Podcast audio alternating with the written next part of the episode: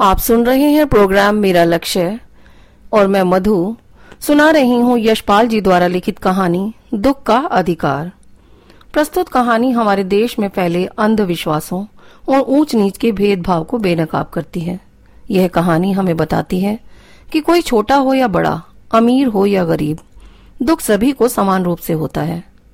यह कहानी धनी लोगों की अमानवीयता और गरीब लोगों की मजबूरी को गहराई से उजागर करती है। यह सही है कि दुख सभी को तोड़ता है। दुख में प्रत्येक व्यक्ति माता मनाना चाहता है। दुख में सभी व्यक्ति विवश हो जाते हैं। परंतु हमारे देश में ऐसे भी बहुत से अभागे हैं जिन्हें ना तो दुख मनाने का अधिकार है और ना ही उनके पास दुख मनाने का समय है। प्रस्तुत है कहानी दुख का अधिकार।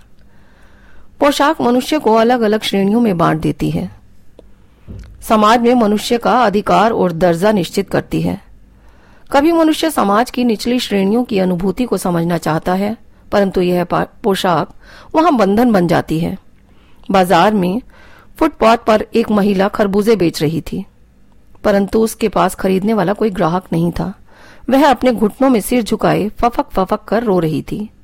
आसपास दुकानों पर खड़े लोग घृणा की दृष्टि से उसकी ओर देख रहे थे। लेखक भी उस महिला की व्यथा को जानना चाहता था। व्यथा अर्थात दुख। परंतु वहाँ उसकी पोशाक आड़े आ गई। अर्थात उसकी पोशाक रुकावट बन गई। एक आदमी कह रहा था कि इसके पुत्र को मरे पूरा दिन भी नहीं बीता और यह बेशम दुकान लगाकर बैठ गई। एक सज्जन कहते थे, व्यक्ति जैसी नीयत रखता है, वैसी ही बरकत होती है। एक सज्जन कह रहे थे कि कमीने लोग रोटी के टुकड़े पर जान देते हैं। इनके लिए बेटी, बेटा बेटी कसम लुगाई। धर्म, ईमान सब रोटी ही है। परचून की दुकान पर बैठे लाला जी कह रहे थे कि इसको अपने नहीं तो दूसरों के ईमान का तो ख्याल रखना चाहिए था। बाज़ार में हज़ार आदमी आते हैं। कोई क्या जानता है कि इसके घर में सूतक है? कोई इसके खरबूजे खा ले तो उसका ईमान कैसे बचेगा? लेखक को पास पड़ोस की दुकानों पर पूछने पर पता चला कि उसका तेईस वर्ष का लड़का सांप के डसने से मर गया है। लड़का शहर के पास ही डेढ़ बीघा ज़मीन में सब्ज़ी तरकारी बोकर अपने परिवार का निर्वाह करता था। कल वह खरबूजे तोड़ने गया तो खरबूजों की बेल के नीचे ठंडक में बैठे सांप पर उसका पैर पड़ गया। सांप ने उसको डस लिया। लड़के की माँ ओझा को बुला लाई। ओझा ने दान दक्षिणा लेकर नाग देव की पूजा की। घर में जो कुछ आटा दाल था, वह उसको दे दिया। परंतु उसका लड़का भगवाना नहीं बच पाया। ज़िंदा आदमी नंगा रह सकता है, परंतु मुर्दे को कैसे नंगा रखा जाए? इसलिए बजाज की दुकान से कपड़ा लाना ही होगा। चाहे उसके लिए कुछ भी बिक जाए। भगवाना तो चला गया, जो कुछ भी घर में था, वह उसके विदा करने में लग गया। बुढ़िया भगवाना द्वारा तोड़े गए खरबूजों को लेकर बाज़ार में आ गई, परंतु वह फफक फफक कर रोए जा रही थी। देखो कितनी बड़ी विडंबना थी। जिसका जवान बेटा मर गया हो उसे उसी दिन बाज़ार में आना पड़ रहा था। लेखक उस बुढ़िया वियोगिनी के दुख का अंदाज़ा लगाने के लिए पिछले साल अपने पड़ोस में पुत्र की मृत्यु से दुखी माँ के बारे में सोचने लगा। वह उच्च कुलीन अर्थात धनी महिला ढाई महीने तक पल, पलंग से न उतरी थी। वह पंद्रह पंद्रह मिनट बाद मूर्छित हो जाती थी। दो दो डॉक्टर हर समय उसके पास बैठे रहते थे। पूरा शहर उसके पुत्र के शोक से द्रवित था। उस बुढ़िया को देखकर लेखक के कदम तेज हो जाते हैं।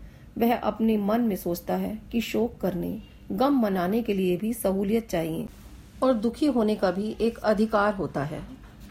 प्रस्तुत है, कहानी दुख का अधिकार के कुछ मुख्य बिंदु। किसी व्यक्ति की पोशाक को देखकर हमें यह पता चलता है कि वह व्यक्ति किस श्रेणी का है। समाज में उसकी क्या हैसियत है? उस स्त्री को देखकर लेखक का मन दुखी हो गया। परंतु वह उससे रोने का कारण कैसे जाने? लेखक का ऊँचा जीवन स्तर, उसकी पीड़ा जानने में बाधक बन रहा था। उस स्त्री के लड़के को खेत से खरबूजे तोड़ते हुए एक जहरीले सांप ने डस लिया था। डसने के कारण उसकी मृत्यु हो गई थी। उधार उसी को मिलता है जिसके घर में कोई कमाने वाला हो। जब उधार वापस आने की कोई उम्मीद ही ना हो तो कौन उधार देगा? बेटे के बिना बुढ़िया को भला कोई उधार कैसे देता? पाठ का शीर्षक, दुख का अधिकार पूर्णतः सार्थक है, क्योंकि यह कहानी इसी शीर्षक के इर्द गिर्द घूमती है।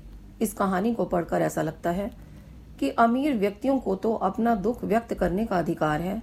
उनके दुख में सभी लोग अपना दुख व्यक्त करते हैं, परंतु गरीब आदमी को दुखी देखकर सभी उससे घृणा करते हैं और उसका उपहास उड़ाते हैं। गरीब आदमी को अपने दुख को व्यक्त करने का अधिकार भी नहीं है। इस दृष्टि से देखें तो इस कहानी का शीर्षक अपनी सार्थकता सिद्ध करता है।